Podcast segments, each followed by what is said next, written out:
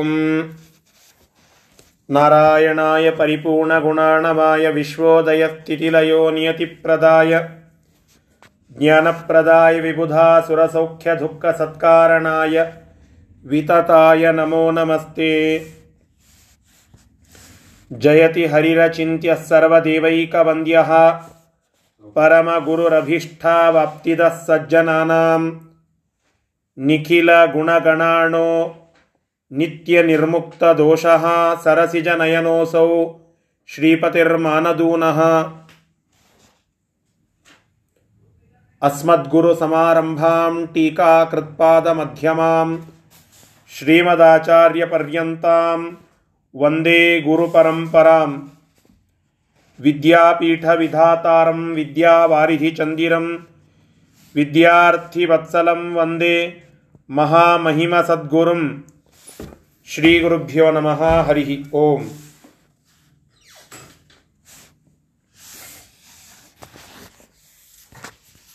ಶ್ರೇಷ್ಠವಾಗಿರುವ ತಾತ್ಪರ್ಯನಿರ್ಣಯದ ಎರಡನೇ ಅಧ್ಯಾಯದಲ್ಲಿ ಮಹಾಭಾರತದ ಅನೇಕ ಉಕ್ತಿಗಳ ಉದಾಹರಣವನ್ನು ಮಾಡುತ್ತಾ ಪರಮಾತ್ಮನ ಸರ್ವೋತ್ತಮತ್ವದ ವಿಚಾರಕವಾಗಿ ನಮಗೆ ತಿಳಿಸಿಕೊಡ್ತಾ ಇದ್ದಾರೆ ಶ್ರೀಮದಾಚಾರ್ಯರು. ಗೀತೆಯಲ್ಲಿ ಬಂದಿರುವ ಮಾತುಗಳನ್ನು ನಾವು ಕೇಳಿದೆವು. ಅನಂತರದಲ್ಲಿ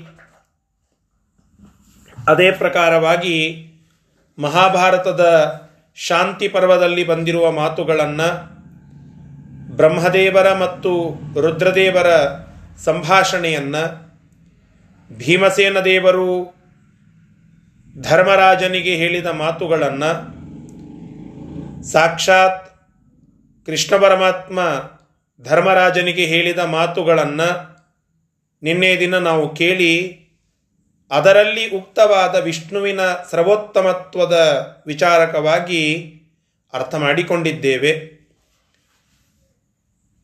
ಇವತ್ತು ಒಂದು ಹೊಸ ವಿಷಯವನ್ನು ನಮಗೆ ತಿಳಿಸಿಕೊಡ್ತಾ ಇದ್ದಾರೆ ಶ್ರೀಮದಾಚಾರ್ಯರು ಒಂದು ಸಣ್ಣ ಪ್ರಶ್ನೆ ಬರುತ್ತದೆ.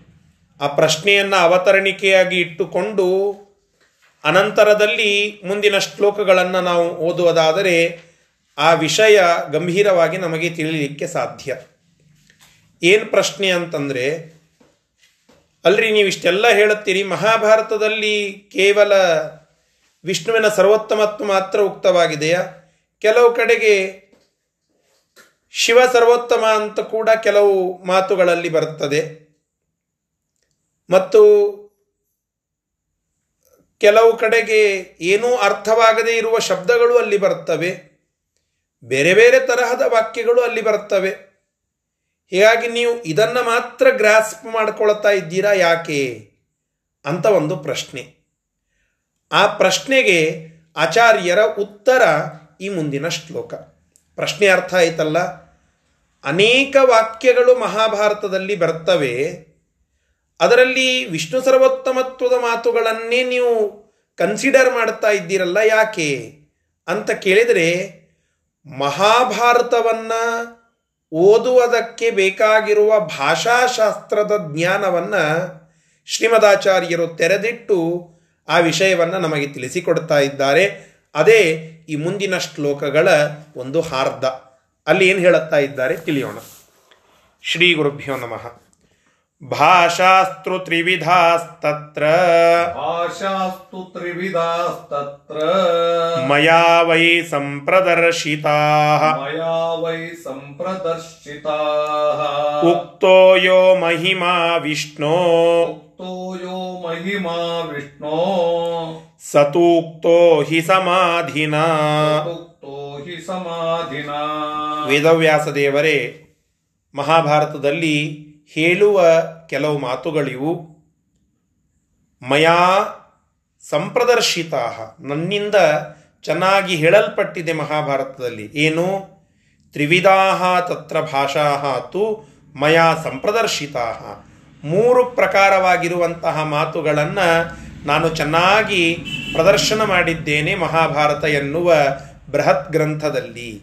ಒಂದು ಗ್ರಂಥವನ್ನು ಬರೆಯುವಾಗ ಆ ಕೃತಿಕಾರ ತಾನು ಬಳಸುವ ಭಾಷೆಯ ಕುರಿತಾಗಿ ಹೇಳಿದರೆ ಅದನ್ನೇ ಮೂಲವಾಗಿಟ್ಟುಕೊಂಡು ಅದರ ಚಿಂತನವನ್ನು ನಾವು ಮಾಡಬೇಕು.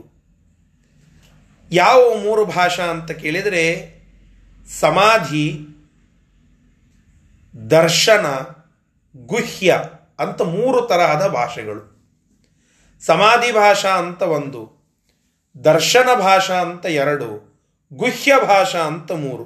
ಹೀಗೆ ಮೂರು ಪ್ರಕಾರವಾದಂತಹ ಭಾಷೆಗಳುಂಟು. ಆ ಮೂರು ಪ್ರಕಾರವಾದಂತಹ ಭಾಷೆಯಲ್ಲಿ ಮೊಟ್ಟ ಮೊದಲಿಗೆ ಬರುವಂತಹದ್ದು ಸಮಾಧಿ. ಸಮಾಧಿ ಭಾಷೆ ಅಂದರೆ ಏನು ಅಂತ ಕೇಳಿದರೆ ಅದಕ್ಕೆ ಬರೀತಾರೆ, ಉಕ್ತೋ ಯೋ ಮಹಿಮಾ ವಿಷ್ಣೋ ಸತು ಉಕ್ತೋ ಹಿ ಸಮಾಧಿನ. ಏನೇನು ವಿಷ್ಣು ಪರಮಾತ್ಮನ ಸರ್ವೋತ್ತಮತ್ವವನ್ನು ನಿಶ್ಚಿತವಾಗಿ ತಿಳಿಸುವ ಮಾತುಗಳು ಅಂತ ಇವೆಯಲ್ಲ. ನಾಸ್ತಿ ನಾರಾಯಣ ಸಮಂ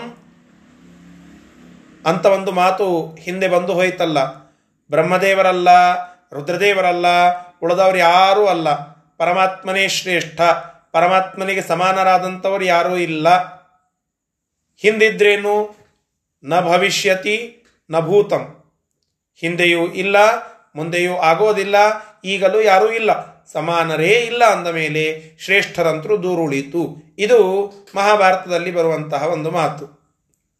ಇದು ಸಮಾಧಿ ಭಾಷೆ. ಯಾಕೆ ಅಂದರೆ ಸಮಾಧಿ ಅನ್ನುವ ಶಬ್ದಕ್ಕೆ ವ್ಯಾಖ್ಯಾನ ಏನು ಅಂತಂದರೆ ತತ್ವವನ್ನು ನಿಸ್ಸಂಕೋಚವಾಗಿ, ನಿರ್ಭಿಡೆಯಿಂದ, ನಿಶ್ಚಿತವಾಗಿ ತಿಳಿಸುವ ಒಂದು ಮಾತಿಗೆ ಸಮಾಧಿ ಅಂತ ಕರೀತೇವೆ. ಆ ಸಮಾಧಿ ಭಾಷೆ ಅಂದರೆ ತತ್ವವನ್ನು ನಿಶ್ಚಿತವಾಗಿ ನಮಗೆ ತಿಳಿಸುವುದು ಇಷ್ಟೇ ಅಲ್ಲಿರುವಂತಹ ಅರ್ಥ. ಇಲ್ಲಿ ಯಾವ ತತ್ವ? ವಿಷ್ಣು ಪರಮಾತ್ಮನ ಸರ್ವೋತ್ತಮತ್ವವನ್ನು ನಿಶ್ಚಿತವಾಗಿ ನಮಗೆ ತಿಳಿಸುವ ಭಾಷೆ, ಅದು ಸಮಾಧಿ ಭಾಷೆ ಅಂತ ಅಲ್ಲಿ ಹೇಳಿರುವಂತಹದ್ದು. ಇನ್ನು ದರ್ಶನ ಭಾಷಾ ಮತ್ತು ಗುಹ್ಯ ಭಾಷಾ ಅಂದರೆ ಏನು? ಅದನ್ನು ಮುಂದುವರಿಸಿ ಹೇಳುತ್ತಾರೆ. ಆ ವಿಚಾರವನ್ನು ಮುಂದಿನ ಶ್ಲೋಕದಲ್ಲಿ ಈಗ ನೋಡೋಣ. ಇದು ಸಮಾಧಿ ಭಾಷೆಯ ವ್ಯಾಖ್ಯಾನ ಆಯಿತು. ಮುಂದೆ. ಶೈವದರ್ಶನಮಾಲಂಬ್ಯ शैवदर्शनमालम्ब्य क्वचिच्छैवीकथोदिता शैवीकतोदिता समाधिभाषयोक्तं यत् समाधिभाषयोक्तं यत् तत्सर्वं ग्राह्यमेव हि सर्वं ग्राह्यमेव हि ಕೆಲವು ಕಡೆಗೆ ಶೈವ ದರ್ಶನವನ್ನ ಅವಲಂಬಿಸಿ ಶೈವ ದರ್ಶನವನ್ನ ಆ, ಅನುಸರಿಸಿ ಕ್ವಚಿತ್ ಶೈವೀಕಥೋದಿತ. ಕೆಲವು ಶೈವ ದರ್ಶನವನ್ನು ಪ್ರತಿಪಾದನ ಮಾಡುವ ಮಾತುಗಳೂ ಕೂಡ ಕೆಲವು ಕಡೆಗೆ ಬಂದಿವೆ. ಕೆಲವು ಕಡೆಗೆ ಬಂದಿವೆ. ಶೈವ ದರ್ಶನವನ್ನೇ ಮುಖ್ಯವಾಗಿ ನಮಗೆ ತಿಳಿಸುವಂತಹ ಕೆಲವು ಮಹಾಭಾರತದ ಮಾತುಗಳು ಕೂಡ ಅಲ್ಲಲ್ಲಿ ಎಲ್ಲೋ ಕೆಲವು ಕಡೆಗೆ ನಮಗೆ ಕಾಣಿಸ್ತವೆ. ಅದು ಮೇಲ್ನೋಟಕ್ಕೆ ಶಿವ ಸರ್ವೋತ್ತಮತ್ವವನ್ನೇ ತಿಳಿಸಿಬಿಡುತ್ತಾರೇನೋ ಇವರು ಅಂತನ್ನುವಂತೆ ಇವೆ. ಅಂತಹ ಮಾತುಗಳು ಸಮಾಧಿ ಭಾಷಯೋಕ್ತಂ ಯತ ತತ್ಸರ್ವಂ ಗ್ರಾಹ್ಯಮೇವ ಹಿ. ಸಮಾಧಿ ಭಾಷೆಗೆ ವಿರುದ್ಧವಾಗದಂತೆ ಅಂತಹ ಮಾತುಗಳನ್ನು ಹೇಳಿದರೆ ಅವುಗಳನ್ನು ಗ್ರಹಣ ಮಾಡಬೇಕು ಮತ್ತು ಅವುಗಳನ್ನು ದರ್ಶನ ಭಾಷಾ ಅಂತ ನಾವು ಕರೀತೇವೆ. ಯಾಕೆ ಅದನ್ನು ದರ್ಶನ ಭಾಷಾ ಅಂತ ಕರೀತೇವೆ ಅಂತ ಕೇಳಿದರೆ ಅದಕ್ಕೆ ಇಲ್ಲಿ ಹೇಳುತ್ತಾ ಇದ್ದಾರೆ. ದರ್ಶನ ಭಾಷಾ ಅಂದರೆ ಆದಿ ಮತ್ತು ಅಂತ್ಯ. ಇವು ಎರಡಕ್ಕೂ ವಿರೋಧ ಬರದಂತೆ ಮಧ್ಯದಲ್ಲಿ ಏನೋ ಒಂದು ಹೇಳೋದು. ಈಗ ಆದಿಯಲ್ಲಿ ನಾರಾಯಣಂ ಸುರಗುರುಂ ಜಗದೇಕನಾಥಂ ಭಕ್ತಪ್ರಿಯಂ ಸಕಲ ಲೋಕ ನಮಸ್ಕೃತಂ ಚ ಎಂಬುದಾಗಿ ಒಂದು ಮಾತನ್ನು ಹೇಳಿದ್ದಾರೆ. ಪರಮಾತ್ಮನನ್ನ, ನಾರಾಯಣನನ್ನ ಕೊಂಡಾಡಿರುವಂತಹ ಈ ಒಂದು ಶ್ಲೋಕ ಉಂಟು. ಇದಕ್ಕೆ ವಿರೋಧ ಬಾರದಂತೆ ಕೊನೆಯಲ್ಲಿ ಹೇಳುವ ಮಾತುಗಳಿಗೆ ವಿರೋಧ ಬಾರದಂತೆ ಮಧ್ಯದಲ್ಲಿ ಎಲ್ಲೋ ಒಂದು ಕಡೆಗೆ ಹೇಳಿದ್ದರೆ ಅದನ್ನು ದರ್ಶನ ಭಾಷಾ ಅಂತ ಕರೀತೇವೆ. ಯಾವುದೋ ಒಂದು ದರ್ಶನವನ್ನು ತಿಳಿಸ್ತಾ ಇದ್ದಾರೆ. ಈಗ ನಾನು ಪ್ರಾರಂಭದಲ್ಲಿ ಎಲ್ಲವನ್ನ ಹೇಳಿ ಮಧ್ಯದಲ್ಲಿ ಈಗ ಬೌದ್ಧ ಮತವನ್ನು ನಿರೂಪಣ ಮಾಡಿದೆ. ಬೌದ್ಧ ಮತ ಅಂದರೆ ಹಿಂಗೆ. ಇಂತಹ ಬೌದ್ಧ ಮತವನ್ನು ಈಗ ವಿರೋಧ ಮಾಡುತ್ತೇನೆ ಅಂತ ಕೊನೆಯಲ್ಲಿ ವಿರೋಧ ಮಾಡುತ್ತೇನೆ. ಮಧ್ಯಭಾಗದಲ್ಲಿ ಬೌದ್ಧ ದರ್ಶನವನ್ನು ನಾನು ಅನುವಾದ ಮಾಡಿದೆ. ಆ ಬೌದ್ಧ ದರ್ಶನವನ್ನು ನಾನು ಅನುವಾದ ಮಾಡಿದ್ದರ ವಿಚಾರ ಅದನ್ನು ಏನಂತ ತಿಳ್ಕೊಳ್ಬೇಕು? ಅದಕ್ಕೆ ದರ್ಶನ ಭಾಷಾ ಅಂತ ಕರೀತೇವೆ. ಅದು ಬೌದ್ಧರು ಹೀಗೆ ಹೇಳುತ್ತಾರೆ ಅಂತ ತಾತ್ಪರ್ಯ. ಜೈನರು ಹೀಗೆ ಹೇಳುತ್ತಾರೆ, ಅದ್ವೈತಿಗಳು ಹೀಗೆ ಹೇಳುತ್ತಾರೆ, ನಿರೀಶ್ವರ ಸಾಂಖ್ಯರು ಹೀಗೆ ಹೇಳುತ್ತಾರೆ ಎಂಬುದಾಗಿ ಅದರ ವ್ಯಾಖ್ಯಾನ ಅಲ್ಲಿ ಬರುತ್ತದೆ ಹೊರತು ಅದೇ ಮುಖ್ಯ ಭಾಷೆ ಅಲ್ಲ.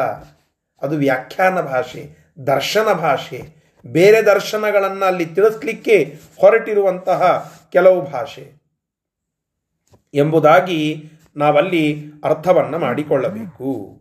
ಅದರಂತೆ ಶಿವದರ್ಶನವನ್ನು ತಿಳಿಸುವ ಕೆಲವು ಶೈವಿ ವಾಕ್ಯಗಳು ಕೂಡ ಅಲ್ಲಿ ಬಂದರೂ ಅದನ್ನು ದರ್ಶನ ಭಾಷೆ ಅಂತ ನಾವು ಗ್ರಹಣ ಮಾಡಿ ಓದಬೇಕು. ಇದು ವೇದವ್ಯಾಸ ದೇವರು ಇಲ್ಲಿ ನಮಗೆ ತಿಳಿಸುವಂತಹ ಮಾತು.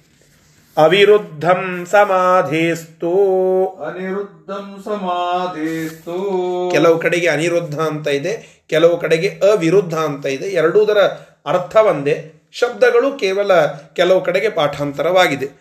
ಅವಿರುದ್ಧಂ ಸಮಾಧೇಸ್ತು. ಅವಿರುದ್ಧಂ ಸಮಾಧೇಸ್ತು. ದರ್ಶನೋಕ್ತಂ ಚ ಗೃಹ್ಯತೆ. ದರ್ಶನೋಕ್ತಂ ಚ ಗೃಹ್ಯತೆ. ಆದ್ಯಂತಯೋರ್ವಿರುದ್ಧಂ ಯತ್. ಆದ್ಯಂತಯೋರ್ವಿರುದ್ಧಂ ಯದ. ದರ್ಶನಂ ತದುದಾಹೃತಂ.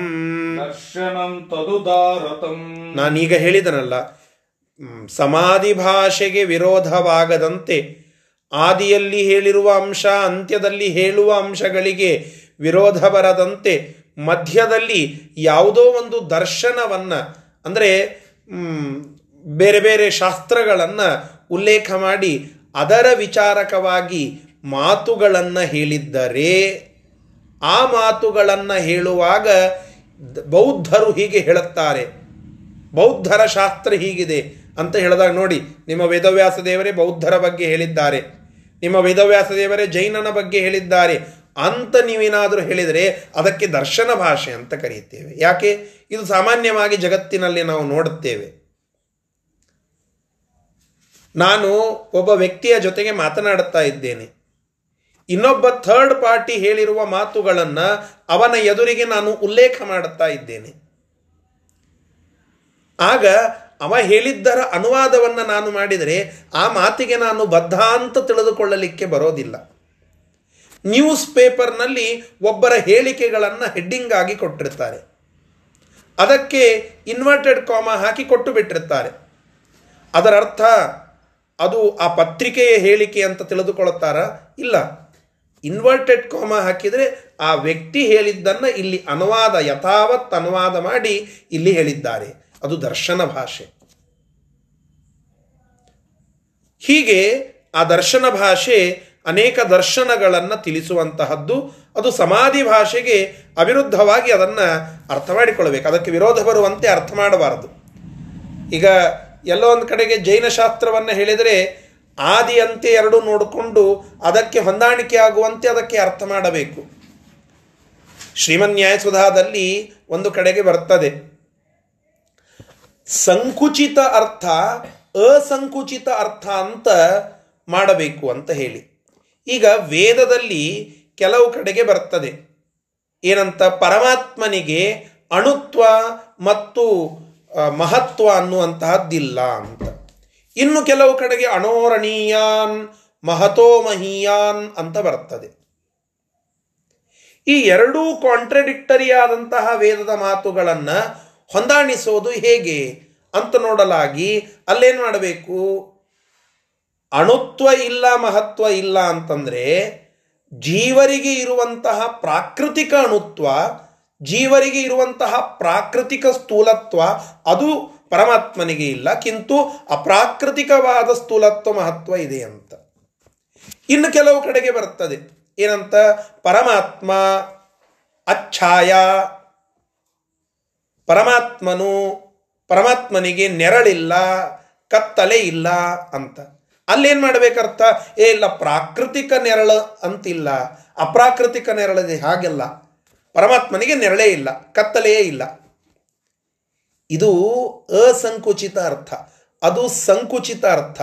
ಹೀಗೆ ವೇದಕ್ಕೆ ಬಾಧ ಬರದಂತೆ ಅವುಗಳ ಅರ್ಥವನ್ನು ಹೊಂದಾಣಿಕೆ ಹೇಗೆ ಮಾಡಿಕೊಳ್ಳಬೇಕೋ ಹಾಗೆ ವೇದವ್ಯಾಸ ದೇವರು ಹೇಳುತ್ತಾ ಇದ್ದಾರೆ, ಅವಿರುದ್ಧಂ ಸಮಾಧಿಸ್ತು. ನೆರಳು ಕತ್ತಲೆ ಅಂತ ಬಂದಾಗ ಪ್ರಾಕೃತಿಕ ಅಪ್ರಾಕೃತಿಕ ಅಂತ ಬರಲಿಲ್ಲ. ಅಣುತ್ವ ಮಹತ್ವ ಅಂತ ಬಂದಾಗ ಪ್ರಾಕೃತಿಕ ಅಣುತ್ವ, ಅಪ್ರಾಕೃತಿಕ ಅಣುತ್ವ ಅಂತ ಬಂತು. ಯಾಕೆ? ಆಯಾ ಪ್ರಸಂಗಕ್ಕನುಗುಣವಾಗಿ ವೇದದ ಮಾತುಗಳಿಗೆ ಬಾಧ ಬರದಂತೆ ಆ ವೇದದ ಮಾತುಗಳನ್ನು ಅರ್ಥೈಸಬೇಕು. ಅಂದರೆ ಸೂತ್ರಕ್ಕೆ ಬಾಧ ಬರದಂತೆ ಅವುಗಳನ್ನು ಹೊಂದಿಕೆ ಮಾಡಬೇಕು. ಪ್ರಮೇಯ ಕೆಡಬಾರದು. ಈ ವಿಚಾರ ಅಲ್ಲಿ ಹೇಗಿದೆಯೋ ಹಾಗೆ ಇಲ್ಲಿಯೂ ಕೂಡ.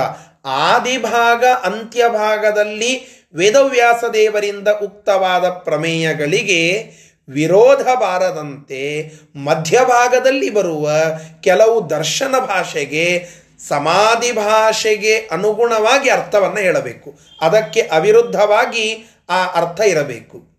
ಇದು ಆಚಾರ್ಯನ ನಿರ್ಣಯ ಇಲ್ಲಿ.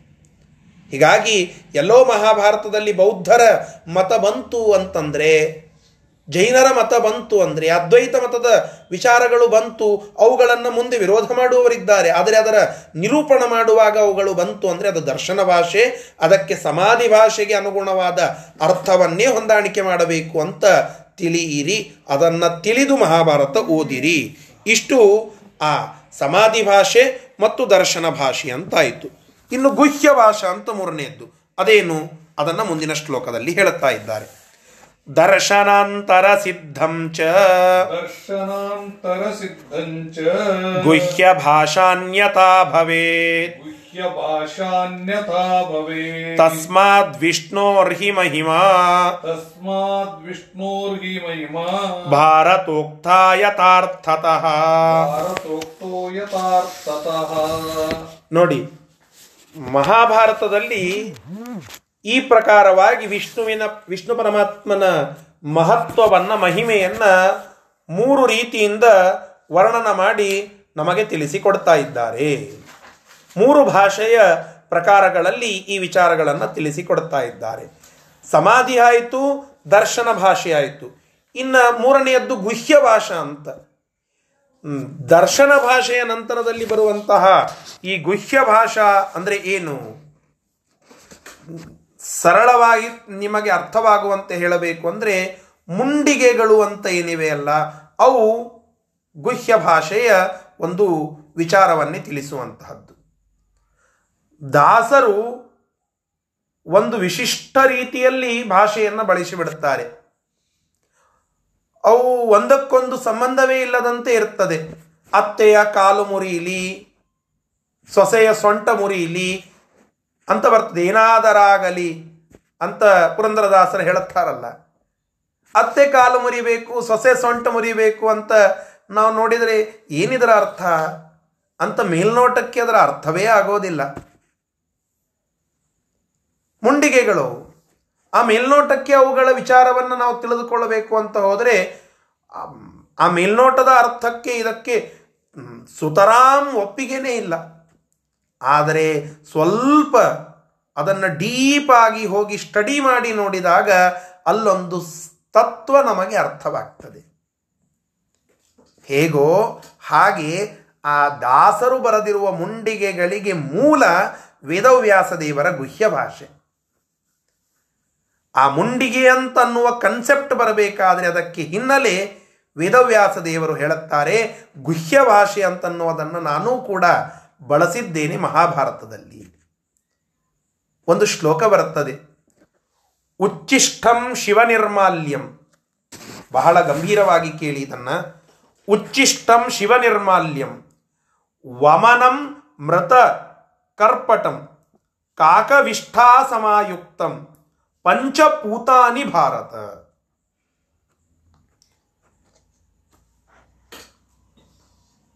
ಐದು ವಸ್ತುಗಳನ್ನು ಅತ್ಯಂತ ಪವಿತ್ರ ಅಂತ ತಿಳಿಸುವ ಒಂದು ಮಾತು ಇದು.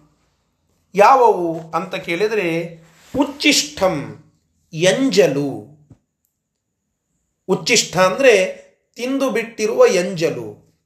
ಶಿವ ನಿರ್ಮಾಲ್ಯಂ, ರುದ್ರದೇವರ ನಿರ್ಮಾಲ್ಯ. ವಮನಂ ವಾಂತಿ, ಮೃತಕರ್ಪಟಂ ಶವದ ವಸ್ತ್ರ ಕಾಕವಿಷ್ಟಾಸಮಾಯುಕ್ತಂ. ಕಾಗೆಯ ಮಲ, ಹೊಲಸು. ಇವೆಲ್ಲ ಕೂಡಿಸಿದಾಗ ಅತ್ಯಂತ ಪವಿತ್ರವಾದಂತಹ ಒಂದು ವಸ್ತು. ಈ ಐದು ವಸ್ತುಗಳು ಅತ್ಯಂತ ಪೂತಾನಿ, ಪವಿತ್ರವಾಗಿರತಕ್ಕಂತಹ ಪಂಚವಸ್ತ್ರಗಳು ಪಂಚ ವಸ್ತುಗಳು ಅಂತ ಇಲ್ಲಿ ನಮಗೆ ತಿಳಿಸಿದರು.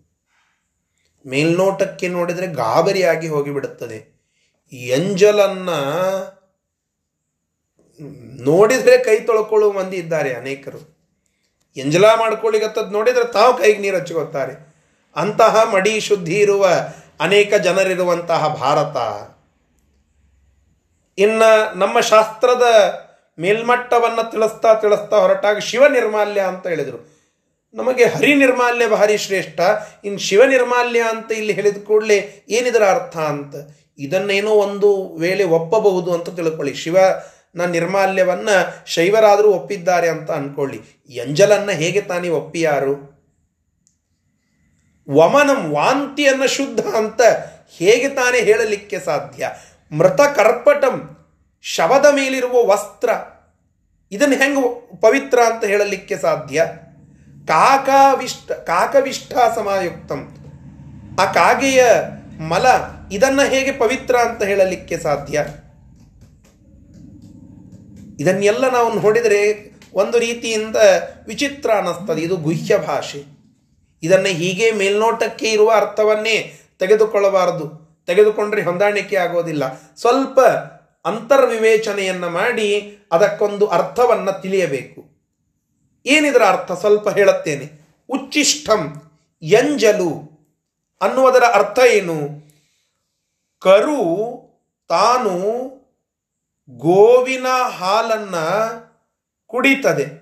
ಕುಡಿದು ಸ್ವಲ್ಪ ಉಳಿಸ್ತದೆ. ಆ ಉಳಿಸಿದ ಎಂಜಲೇನಿದೆಯಲ್ಲ ಅದು ಅತ್ಯಂತ ಶ್ರೇಷ್ಠ. ಗೋವಿನ ಹಾಲನ್ನ ಕರುವಿಗೆ ಕೊಡದೆ ನಾವೇ ಮೊದಲಿಗೆ ಅದನ್ನ ಕರೆದುಕೊಂಡು ಬಿಟ್ಟೆವು ಅಂತಾದರೆ ಅದನ್ನ ನಾವು ಗ್ರಹಣ ಮಾಡಲಿಕ್ಕೆ ಬರೋದಿಲ್ಲ ಅಂತ ಶಾಸ್ತ್ರ. ಕರು ಕುಡಿದು ಬಿಟ್ಟಿರುವ ಎಂಜಲೆ ಮಡಿಗೆ ಬರುವ ಹಾಲು. ಅದು ಶ್ರೇಷ್ಠವಾದ ಹಾಲು. ಅದಕ್ಕೆ ಹೇಳಿದರು ಉಚ್ಚಿಷ್ಟಂ. ಏನು ಉಚ್ಚಿಷ್ಟ? ಕರು ಕುಡಿದು ಉಚ್ಚಿಷ್ಟವಾದ ಹಾಲು ಅದು ಶ್ರೇಷ್ಠ. ಅದು ಪವಿತ್ರ. ಇನ್ನು ಎರಡನೆಯದ್ದು ಶಿವ ನಿರ್ಮಾಲ್ಯಂ ತನ್ನ ಜಟಾಜೂಟದೊಳಗೆ ಗಂಗೆಯನ್ನ ಕಟ್ಟಿಕೊಂಡಿದ್ದ ಶಿವ. ಭಗೀರಥ ಪ್ರಾರ್ಥನೆ ಮಾಡಿದಾಗ ಒಂದು ತನ್ನ ಶಿಖೆಯ ಕೂದಲನ್ನ ಝಾಡಿಸಿದ. ಅಲ್ಲಿಂದ ಹರಿದು ಬಂತು ಗಂಗೆ. ಹೀಗಾಗಿ ಶಿವನ ನಿರ್ಮಾಲ್ಯ ಯಾವುದು? ಗಂಗಾ ನದಿ. ಆ ಗಂಗಾ ನದಿ ಅತ್ಯಂತ ಶ್ರೇಷ್ಠ. ಹೌದಲ್ವಾ? ಗಂಗಾ ನದಿಯಷ್ಟು ಪವಿತ್ರ ಯಾವುದು? ಅಷ್ಟು ಪವಿತ್ರವಾಗಿರತಕ್ಕಂತಹ ನದಿ. ಅಲ್ಲಿ ಸ್ನಾನ ಮಾಡಿದರೆ ಸಾಕು, ಆ ಗಂಗಾ ಗಂಗಾ ಅಂತ ಅಂದರೆ ಸಾಕು. ಗಂಗಾ ನದಿಯ ಸ್ನಾನ, ಗಂಗಾ ನದಿಯ ಧ್ಯಾನ, ಗಂಗಾ ನದಿಯ ಪಾನ. ಸ್ನಾನ, ಧ್ಯಾನ, ಪಾನ.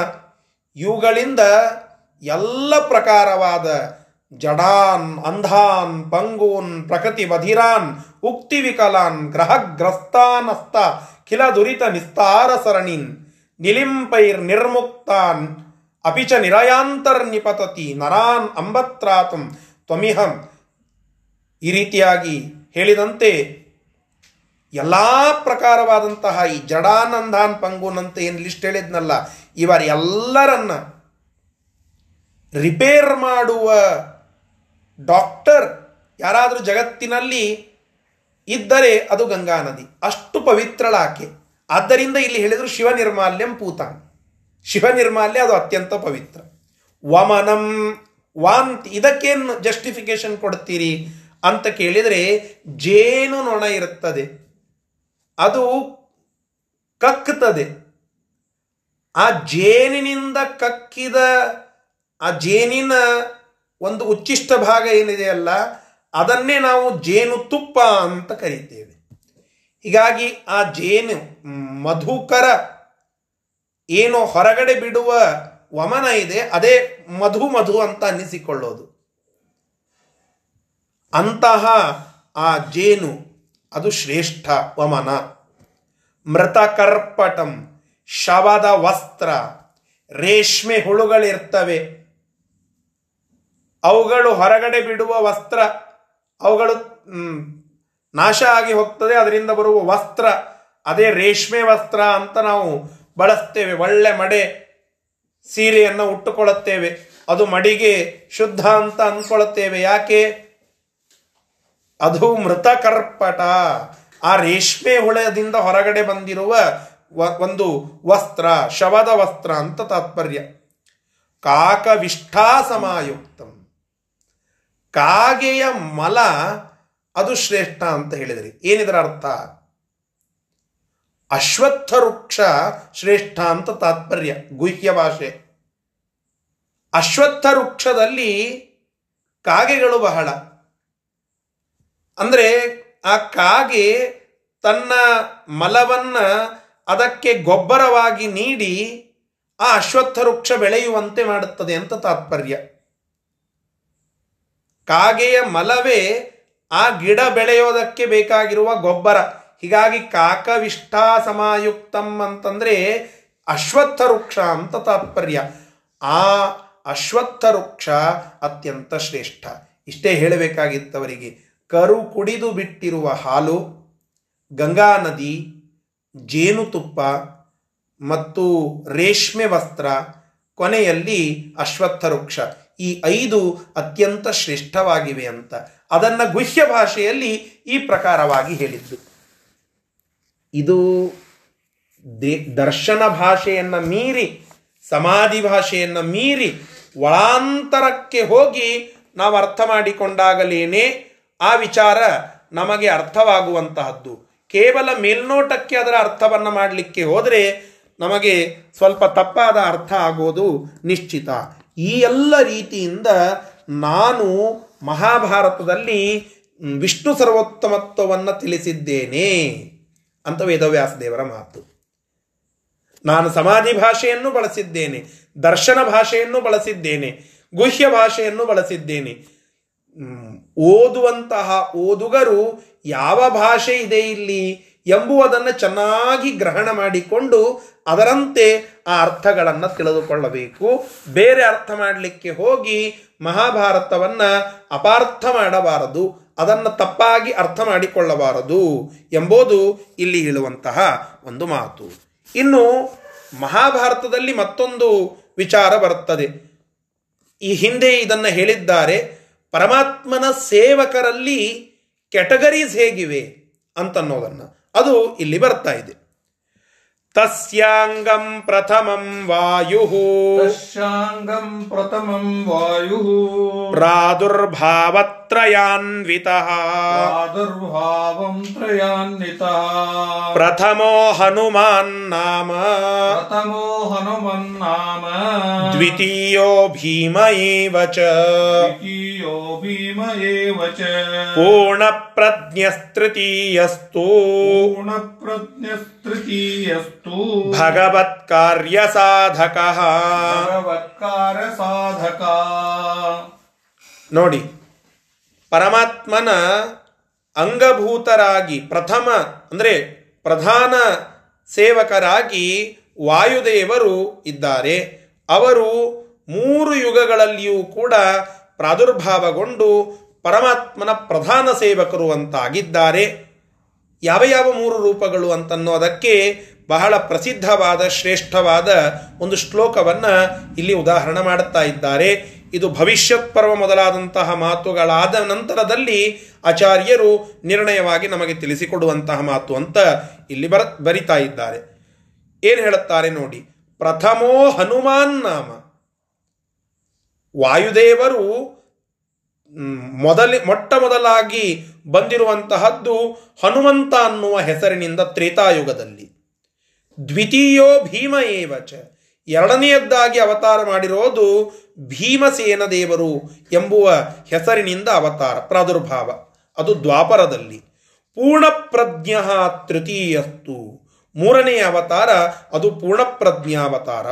ಅಂದರೆ ಶ್ರೀಮದಾಚಾರ್ಯರ ಅವತಾರ. ಹೀಗೆ ಈ ಮೂರೂ ಅವತಾರಗಳಲ್ಲಿ ಪರಮಾತ್ಮನ ಕಿಂಚಿತ್ ವಿರೋಧವನ್ನೂ ಮಾಡದೆ, ಯಾವ ಪ್ರಸಂಗದಲ್ಲಿಯೂ ವಿರೋಧ ಮಾಡದಂತೆ ಪರಮಾತ್ಮನ ಪ್ರಧಾನ ಸೇವಕರಾಗಿ ಬಂದದ್ದು ವಾಯುದೇವರು. ಈ ತಾರತಮ್ಯವನ್ನು ನಮಗೆ ಆ ಶಾಸ್ತ್ರ ತಿಳಿಸಿಕೊಡುವಂತಹದ್ದು. ಪ್ರಧಾನ ಸೇವಕರು ವಾಯುದೇವರು. ತ್ರೇತಾದ್ದೇಶು ಯುಗೇಶ್ವೇಷ. ತ್ರೇತಾದ್ದೇಶು ಯುಗೇಶ್ವೇಷ. ಸಂಭೂತ ಕೇಶವಾಜ್ಞೆಯ ಸಂಭೂತ ಕೇಶವಾಜ್ಞೆಯ ಏಕೈಕಶಸ್ತ್ರಿ ಏಕೈಕಸ್ತ್ರಿಷು ಪೃಥಗ್ ಏಕೈಕಶಸ್ತ್ರಿಷು ಪೃಥಗ್. एकैकशस्त्रिषु पृथक् ದ್ವಿತೀಯಾಂಗಂ ಸರಸ್ವತಿ तृतीयाङ्गम् सरस्वती ಮೂರು ಯುಗಗಳಲ್ಲಿಯೂ ಕೂಡ ವಾಯುದೇವರು ಈ ಪ್ರಕಾರವಾಗಿ ಕೇಶವನ ಆಜ್ಞೆಯಿಂದ ಆ ಪರಮಾತ್ಮನ ಪ್ರಧಾನ ಸೇವಕರಾಗಿ ಸಂಭೂತಃ ಹುಟ್ಟಿ ಬಂದಿದ್ದಾರೆ ಪ್ರಾದುರ್ಭಾವಗೊಂಡಿದ್ದಾರೆ ಏಕೈಕಸ್ತ್ರ ಏಕೈಕಶಸ್ತ್ರಿಷು ಪೃಥಗ್ ಅಂದರೆ ಮ್, ವಾಯುದೇವರೇ ಮೂಲ ಮುಖ್ಯವಾಗಿ ಇದ್ದು ಸೇವಕರಾಗಿದ್ದಾರೆ. ಅನಂತರದಲ್ಲಿ ಅವರೇ ಮೂರು ಈ ಯುಗಗಳಲ್ಲಿಯೂ ಕೂಡ ಬಂದು ಮೊಟ್ಟ ಮೊದಲಿಗರಾಗಿ ಸೇವೆಯನ್ನು ಮಾಡಿದಂಥವರು. ಇನ್ನು ದ್ವಿತೀಯಾಂಗಂ ಸರಸ್ವತಿ. ಅವರ ನಂತರದಲ್ಲಿ ಪ್ರಧಾನ ಸೇವಕರ ಲಿಸ್ಟ್ನಲ್ಲಿ ಬರೋದು, ಎರಡನೆಯ ಕೆಟಗರಿಯಲ್ಲಿ ಬರೋದು ಸರಸ್ವತಿ, ಅರ್ಥಾತ್ ಭಾರತಿ ಅಂತ ತಾತ್ಪರ್ಯ. ಸರಸ್ವತಿ. ಆ ಸರಸ್ವತಿ ಹೇಗೆ ಸೇವೆಯನ್ನು ಮಾಡುತ್ತಾ ಇದ್ದಾಳೆ? ಅರ್ಥಾತ್ ಭಾರತೀ ದೇವಿ ಸೇವೆಯನ್ನು ಹೇಗೆ ಮಾಡುತ್ತಾ ಇದ್ದಾಳೆ ಅಂತ ಕೇಳಿದರೆ ಅದಕ್ಕೆ ಮುಂದಿನ ಶ್ಲೋಕವನ್ನು ಹೇಳ್ತಾ ಇದ್ದಾರೆ. ಶಂ ರೂಪೇತು ರತೇರ್ವಾಯೌ ಶಂ ರೂಪೇತು रतेर्वायौ ಶ್ರೀರಿತ್ತೇವ ಚ ಕೀರ್ತ್ಯತೆ ीरित्येव च कीर्त्यते ಸೈವ ಚ ದ್ರೌಪದಿ ನಾಮ सैव च द्रौपदी नाम ಕಾಳಿ ಚಂದ್ರೇತಿ ಚೋಚ್ಯತೆ काली चन्द्रेति चोच्यते ಪರಮಾತ್ಮನ ಹೆಂಡತಿ ಶ್ರೀ ಅಂದ್ರೆ ಲಕ್ಷ್ಮೀದೇವಿ ಆ ಶ್ರೀ ಅಂತನ್ನೋದು ಲಕ್ಷ್ಮೀದೇವಿಯ ಹೆಸರು ಹೇಗೋ ಹಾಗೆ ವಾಯುದೇವರನ್ನ ರಮಣ ರೂಪವಾಗಿ ಇರುವಂತಹ ಶಂರೂಪೇತು ರತೇರ್ವಾಯು ವಾಯುದೇವರಲ್ಲಿ ರಮಣಾತ್ ರತಿಯನ್ನ ಹೊಂದಿರುವಂತಹ ಅವರ ಪತ್ನಿಯಾಗಿ ಇರುವಂತಹ ಶ್ರೀಹಿ ಇತ್ತೇವ ಕೀರ್ತ್ಯತೆ. ಆ ಭಾರತೀ ದೇವಿ ಶ್ರೀ ಎಂಬುದಾಗಿಯೂ ಕೂಡ ಅವಳಿಗೂ ಹೆಸರು. ಶ್ರೀ ಅಂತ ಹೇಳಿ ಅವಳಿಗೂ ಹೆಸರು. ವಾಯುದೇವರ ಸಾಮೀಪ್ಯದಲ್ಲಿ ಇದ್ದು ಅವರ ಸೇವೆಯನ್ನ ಮಾಡುತ್ತಾ ಸುಖಸ್ವರೂಪ ಶಂರೂಪರಾಗಿರುವ ಶಂ ಅಂದ್ರೆ ಸುಖ. ಸುಖಸ್ವರೂಪರಾಗಿರುವಂತಹ ವಾಯುದೇವರಲ್ಲಿ ರಮಣತ್ವ ತೃತಿಯನ್ನ ಹೊಂದಿರುವಂತಹ ಸರಸ್ವತಿ ಭಾರತೀಯರು ಅವರಿಗೂ ಶ್ರೀಹಿ ಅಂತನ್ನುವ ಹೆಸರು ಅಂತ ಶಾಸ್ತ್ರ ಹೇಳುತ್ತದೆ. ಮತ್ತೆ ದ್ರೌಪದಿ ಅನ್ನುವ ಹೆಸರಿನಿಂದ ಬಂದಿದ್ದಾಳೆ. ಕಾಳಿ ಚಂದ್ರ ಅನ್ನುವ ಹೆಸರು ಅವಳಿಗೆ ಪ್ರಸಿದ್ಧ. ಹೀಗೆ ಕಾಳಿ, ಚಂದ್ರ, ದ್ರೌಪದಿ ಮತ್ತು ಶ್ರೀ ಭಾರತಿ, ಸರಸ್ವತಿ ಎಂಬ ಎಲ್ಲ ಹೆಸರಿನಿಂದ ಯುಕ್ತರಾದಂತಹ ಸರಸ್ವತಿ ಭಾರತೀಯರು ವಾಯುದೇವರ ನಂತರದಲ್ಲಿ ಪರಮಾತ್ಮನ ಪ್ರಧಾನ ಸೇವಕರಾಗಿ ಎರಡನೆಯ ಕೆಟಗರಿಯಲ್ಲಿ ಬರುವ ಸೇವಕರು ಪ್ರಧಾನ ಸೇವಕರು ಅಂತ ಈ ಶ್ಲೋಕ ನಮಗೆ ತಿಳಿಸುವಂತಹದ್ದು. ಇನ್ನು ಮೂರನೆಯದ್ದು ಮತ್ತು ನಾಲ್ಕನೆಯ ಸೆಕ್ಷನ್ನಲ್ಲಿ ಯಾರು ಬರ್ತಾರೆ? ಇವೆಲ್ಲವನ್ನ ಒಂದನೇ ಅಧ್ಯಾಯದಲ್ಲಿ ತಿಳಿಸಿದ್ದಾರೆ. ಆದರೆ ಮಹಾಭಾರತಕ್ಕೆ ಪೂರಕವಾಗಿರುವ ಅಂಶಗಳಲ್ಲಿ ವಿಷ್ಣು ಸರ್ವೋತ್ತಮತ್ವ, ತಾರತಮ್ಯ ಸಿದ್ಧಾಂತ ಎಲ್ಲೆಲ್ಲಿ ಬಂದಿದೆ ಅಂತನ್ನೋದು ಇಲ್ಲಿ ತಿಳಿಸುವ ಒಂದು ಪ್ರಧಾನ ಅಂಶ. ಅದಕ್ಕಾಗಿ ಮತ್ತೆ ಅದನ್ನ ಸಂಕ್ಷೇಪ ಮಾಡಿ ಹೇಳುತ್ತಾ ಇರೋದು.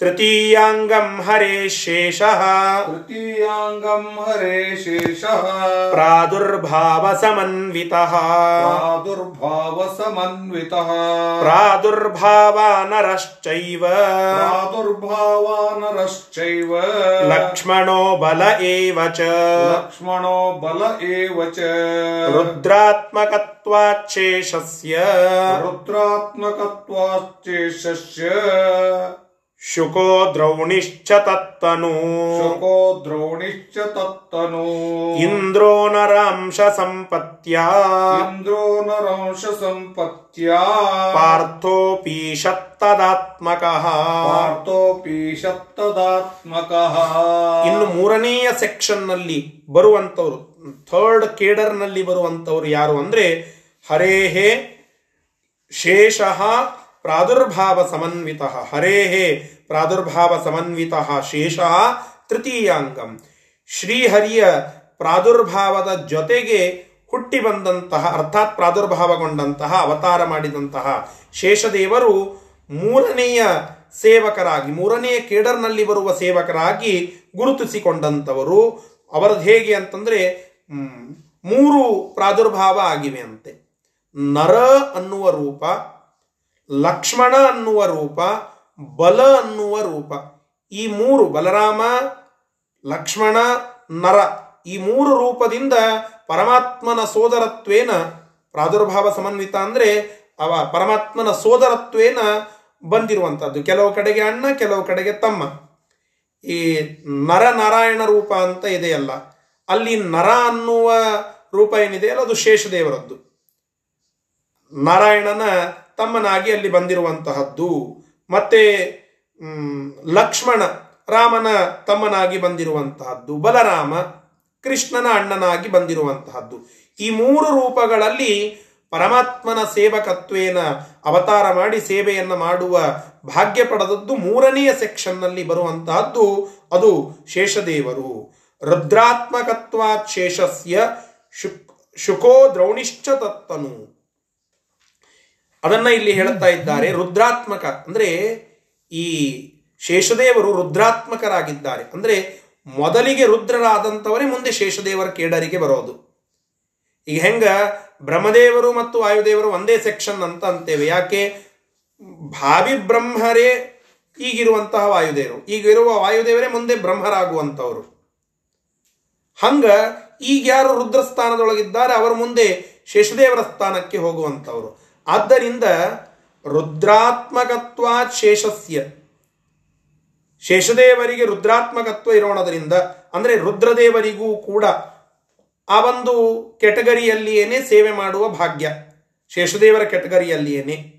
ಅವರು ಶು, ಶುಕಾಚಾರ್ಯರಾಗಿ ಮತ್ತು ದ್ರೌಣಿ, ದ್ರೋಣಾಚಾರ್ಯರ ಮಕ್ಕಳಾದ ಅಶ್ವತ್ಥಾಮಾಚಾರ್ಯರಾಗಿ ಅವತಾರವನ್ನು ಮಾಡಿ ಪರಮಾತ್ಮನ ಸೇವೆಯನ್ನು ಮಾಡಿದ್ದು.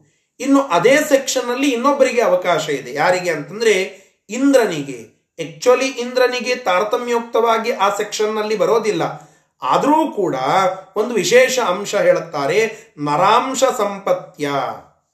ನರ ಅನ್ನುವ ಶೇಷದೇವರ ಆ ಒಂದು ರೂಪ, ಅಂದ್ರೆ ಅಂಶ, ಅದು ಅರ್ಜುನನಲ್ಲಿ ವಿಶೇಷವಾಗಿ ಉಂಟು. ಶೇಷದೇವರ ವಿಶೇಷ ಅಂಶ ಆ ಅರ್ಜುನನಲ್ಲಿ ಇತ್ತು. ಆದ್ದರಿಂದ ಆ ಇಂದ್ರನಿಗೂ ಕೂಡ, ಅರ್ಥಾತ್ ಅರ್ಜುನನಿಗೂ ಕೂಡ ಅಲ್ಲಿ ಒಂದು ಅವಕಾಶ. ಹೀಗಾಗಿ ರುದ್ರದೇವರು, ಶೇಷದೇವರು ಮತ್ತು ಶೇಷದೇವರ ಅಂಶರಾದಂತಹ ಅಂಶ ಎನ್ನುವ ಸ್ಪೆಷಲ್ ಕ್ವಾಲಿಟಿ ಹೊಂದಿರುವ ಅರ್ಜುನ, ಅರ್ಥಾತ್ ಇಂದ್ರ ಅದೇ ಸೆಕ್ಷನ್ನಲ್ಲಿ ಬರುತ್ತಾನೆ. ಹೀಗೆ ಇದು ಮೂರನೆಯ ಕೇಡರ್. ಮೊದಲನೆಯದ್ದು ವಾಯುದೇವರು ಬ್ರಹ್ಮದೇವರು. ಎರಡನೆಯದ್ದು ಸರಸ್ವತಿ ಭಾರತೀಯರು. ಮೂರನೆಯದ್ದು ಗರುಡ, ಶೇಷ ರುದ್ರ ಮತ್ತು ಶೇಷಾಂಶರಾದ ಇಂದ್ರ. ಇಷ್ಟಾಯಿತು ಇನ್ನು ನಾಲ್ಕನೆಯ ಸೆಕ್ಷನ್ ಯಾವುದು ಅಂತ ಕೇಳಿದರೆ ಅದಕ್ಕೆ ಮುಂದಿನ ಶ್ಲೋಕವನ್ನು ಹೇಳುತ್ತಾರೆ. ಪ್ರದ್ಯುಮ್ನಾದ್ಯಾಸ್ತತೋ ವಿಷ್ಣೋ. ಪ್ರದ್ಯುಮ್ನಾದ್ಯಸ್ತತೋ ವಿಷ್ಣೋ. ಅಂಗಭೂತಾಕ್ರಮೇಣ ತು. ರಂಗಭೂತಾಕ್ರಮೇಣ ತು. ಚರಿತಂ ವೈಷ್ಣವಾನಾಂ ತತ. ಚರಿತಂ ವೈಷ್ಣವಾನಾಂತೂ ವಿಷ್ಣು ವಿಷ್ಣು ವಿಷ್ಣುದ್ರೇಕಾಯ ಕಥ್ಯತೆ.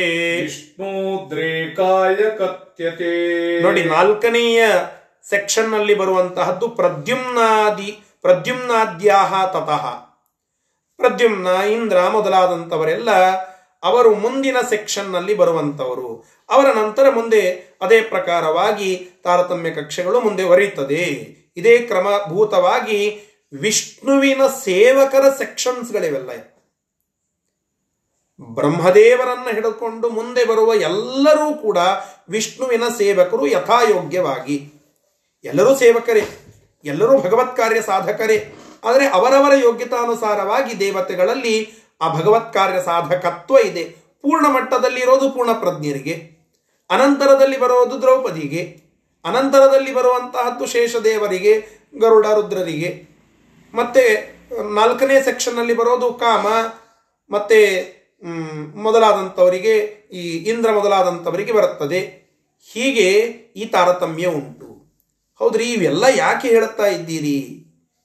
ಇವೆಲ್ಲದರ ಕಥೆ, ಇವರೆಲ್ಲರ ಕಥೆ ಮಹಾಭಾರತದಲ್ಲಿ ಬರುತ್ತದೆ. ಅವರ ಕಥೆಯನ್ನು ನಾವು ಚಿಂತನ ಮಾಡುವಾಗ ಒಂದು ವಿಷಯ ನೆನಪಿನಲ್ಲಿ ಇಟ್ಟುಕೊಳ್ಳಿ ಅಂತ ಆಚಾರ್ಯರ ಎಚ್ಚರಿಕೆ ಬರುತ್ತದೆ. ಚರಿತಂ ವೈಷ್ಣವಾನಾಂ ತತ್ ವಿಷ್ಣೋರ್ ವಿಷ್ಣೋದ್ರೇಕಾಯ ಕಥ್ಯತೆ. ಬಹಳ ಪ್ರಮುಖವಾದ ಮಾತು. ಈ ವೈಷ್ಣವರ ಕಥೆಯೆಲ್ಲ ಮಹಾಭಾರತದಲ್ಲಿ ಬರುತ್ತದೆ. ಯಾಕೆ ಬರ್ತದೆ ಅಂತ ಪ್ರಶ್ನೆ ಮಾಡಿಕೊಳ್ಳಿ. ಅದಕ್ಕೆ ಉತ್ತರ ತಾತ್ಪರ್ಯ ನಿರ್ಣಯದಲ್ಲಿ ಇಲ್ಲಿ ಹೇಳಿದ್ದಾರೆ. ವಿಷ್ಣೋ ವಿಷ್ಣುದ್ರೇಕಾಯ ಕಥತೆ ವಿಷ್ಣುವಿನ ಪಾರಮ್ಯವನ್ನು ತಿಳಿಸ್ಲಿಕ್ಕೆ ಈ ಎಲ್ಲ ಭಗವದ್ಭಕ್ತರ ಕಥೆ. ಇವರೆಲ್ಲರಿಗೆ ಸೇವೆಯ ಭಾಗ್ಯವನ್ನ ಕೊಟ್ಟು ಅವರಿಂದ ಕಾರ್ಯವನ್ನು ಮಾಡಿಸಿದ ಪರಮಾತ್ಮ ಅಂತ ಚಿಂತನ. ಬಲರಾಮ ಏನೇನೆಲ್ಲ ಕೆಲಸ ಮಾಡಿದನೋ ಅದು ಪರಮಾತ್ಮ ಅವನಿಗೆ ಕೊಟ್ಟ ಅವಕಾಶ ಎನ್ನುವ ಒಂದು ಅನುಗ್ರಹ. ಅಣ್ಣನಾಗಿ ಬಂದು ಅಲ್ಲಿ ಸೇವೆ ಮಾಡುವ ಅವಕಾಶ. ಲಕ್ಷ್ಮಣನಿಗೆ ತಮ್ಮನಾಗಿ ಬಂದು ಅಲ್ಲಿ ಸೇವೆ ಮಾಡುವ ಅವಕಾಶ. ವಾಯುದೇವರು ಹನುಮಂತ ದೇವರಾಗಿ ಭೀಮಸೇನ ದೇವರಾಗಿ ಪೂರ್ಣಪ್ರಜ್ಞರಾಗಿ ಆ ಹನುಮ ಭೀಮ ಮಧ್ವ ಅವತಾರಗಳಿಂದ ರಾಮಕೃಷ್ಣ ವೇದವ್ಯಾಸ ದೇವರ ಸೇವೆಯನ್ನ ಮಾಡಿದ ಒಂದು ಭಾಗ್ಯಕ್ಕೆ ಹಿನ್ನೆಲೆ ಏನು? ಅವರ ಕಥೆಯನ್ನು ಯಾಕೆ ನಾವು ಕೇಳಬೇಕು ಅಂತ ಕೇಳಿದರೆ, ವಿಷ್ಣುದ್ರೇಕಾಯ ಕಥ್ಯತೆ. ವಿಷ್ಣುವಿನ ಪಾರಮ್ಯವನ್ನ, ಶ್ರೇಷ್ಠತ್ವವನ್ನ ಚೆನ್ನಾಗಿ ನಮಗೆ ತಿಳಿಸಿಕೊಡೋದಕ್ಕಾಗಿ ಆ ಎಲ್ಲ ಕಥೆಗಳು ಹೊರತು ಸಪರೇಟ್ ಆಗಿ ಅವುಗಳಿಗೆ ಸೆಕ್ಷನ್ಸ್ಗಳಿಲ್ಲ ಇವರೆಲ್ಲರ ಕಥೆ ಬರೋದು ವಿಷ್ಣುವಿನ ಕಥೆಗೆ ಸಪೋರ್ಟಿವ್ ಆಗಿ, ಹೊರತು ಸಬಾರ್ಡಿನೇಟ್ ಆಗಿ, ಹೊರತು ಸಬ್ಸಿಡರಿಯಾಗಿ ಹೊರತು ಅವುಗಳನ್ನೇ ಮುಖ್ಯ ಕಥೆ ಅಂತ ತಿಳಿಯಲಿಕ್ಕೆ ಬರೋದಿಲ್ಲ. ಯಾರೋ ಹೇಳಿದರು, ಮಹಾಭಾರತದ ನಾಯಕ ಯಾರು ಅಂತ? ಅರ್ಜುನ ಅಂತ ಹೇಳಿದರು. ಸಾಧ್ಯ ಇಲ್ಲ. ತಳಗೆ ಬಿದ್ದಿರುವ ಅರ್ಜುನನನ್ನ ಎತ್ತಿದ ಕೃಷ್ಣ ನಾಯಕನೋ ಏನ್ ತಳಗೆ ಬಿದ್ದಿರುವ ಅರ್ಜುನ ನಾಯಕನು. ನಾವೆಲ್ಲ ಇವತ್ತು ಲೌಕಿಕ ಜೀವನದಲ್ಲಿ, ಸಿನಿಮಾದಲ್ಲಿ ಕೇಳುತ್ತೇವೆ, ನಾಯಕ ಅಂತ. ಎಲ್ಲ ನಾಯಕತ್ವ ಗುಣವುಳ್ಳವನು ನಾಯಕ. ವಿಷಾದವನ್ನ ಪಟ್ಟು ಜೀವನದಲ್ಲಿ ಕುತ್ಸಿತನಾಗಿ ತಳಗೆ ಬಿದ್ದು ಯುದ್ಧ ಮಾಡಲಿಕ್ಕಾಗದೆ ನಿರುತ್ಸಾಹಿಯಾಗಿ ಧೀರತ್ವವನ್ನ ಕಳೆದುಕೊಂಡ ಅರ್ಜುನ ಹೇಗೆ ತಾನೇ ಮಹಾಭಾರತದ ಪೂರ್ಣ ಪ್ರಮಾಣದ ನಾಯಕನಾಗಲಿಕ್ಕೆ ಸಾಧ್ಯ. ಅಸಾಧ್ಯ. ಸಾಧ್ಯವೇ ಇಲ್ಲ. ಹೀಗಾಗಿ ಅದರ ನಾಯಕ ಕೃಷ್ಣ. ಕೃಷ್ಣನ ಕಥೆಗೆ ಪೂರಕವಾಗಿ ಇವರೆಲ್ಲರ ಕಥೆಗಳೇ ಹೊರತು ಸಪರೇಟ್ ಆದ ಕಥೆಗಳು ಇವರದ್ದಲ್ಲ ಅಂತ ಹೇಳಿದರು. ಇದಕ್ಕೆ ಪೂರಕವಾಗಿ ಹನುಮಂತ ದೇವರ ಕೆಲವು ಮಾತುಗಳು ಬರ್ತದೆ ಭಾಗವತದಲ್ಲಿ. ಆ ಮಾತುಗಳನ್ನು ನಾಳೆಯ ದಿನ ನಾವು ತಿಳಿದುಕೊಂಡು ಆ ಶ್ಲೋಕಗಳನ್ನು ಅರ್ಥ ಮಾಡಿಕೊಳ್ಳೋಣ. ಹನುಮಂತ ದೇವರು ಪರಮಾತ್ಮನ ಮಹತ್ವವನ್ನು ತಿಳಿಸುವುದಕ್ಕಾಗಿ ಹೇಳಿರುವ ಕೆಲವು ಮಾತುಗಳನ್ನು ಭಾಗವತದಲ್ಲಿ ವೇದವ್ಯಾಸ ದೇವರು ಕೋಟ್ ಮಾಡುತ್ತಾರೆ. ಅವುಗಳನ್ನು ಆಚಾರ್ಯರು ಮತ್ತೆ ಇಲ್ಲಿ ಕೋಟ್ ಮಾಡಿ ಇದು ಭಾಗವತೋಕ್ತವಾದ ಹನುಮಂತ ದೇವರಿಂದ ಹೇಳಲ್ಪಟ್ಟ ಮಾತುಗಳು ಅಂತ ಹೇಳಿ ಅವುಗಳನ್ನು ತಿಳಿಸ್ತಾ ಹೊರಡುತ್ತಾರೆ. ಏನು ಹೇಳಿದ್ದಾರೆ ಹನುಮಂತ ದೇವರು ವಿಷ್ಣುವಿನ ಸರ್ವೋತ್ತಮತ್ವದ ಕುರಿತಾಗಿ ಅನ್ನುವುದನ್ನು ನಾಳೆ ದಿನ ಮುಂದುವರಿಸೋಣ. ಶ್ರೀ ಕೃಷ್ಣಾರ್ಪಣ ಮಸ್ತು ಹರಯೇ ನಮಃ.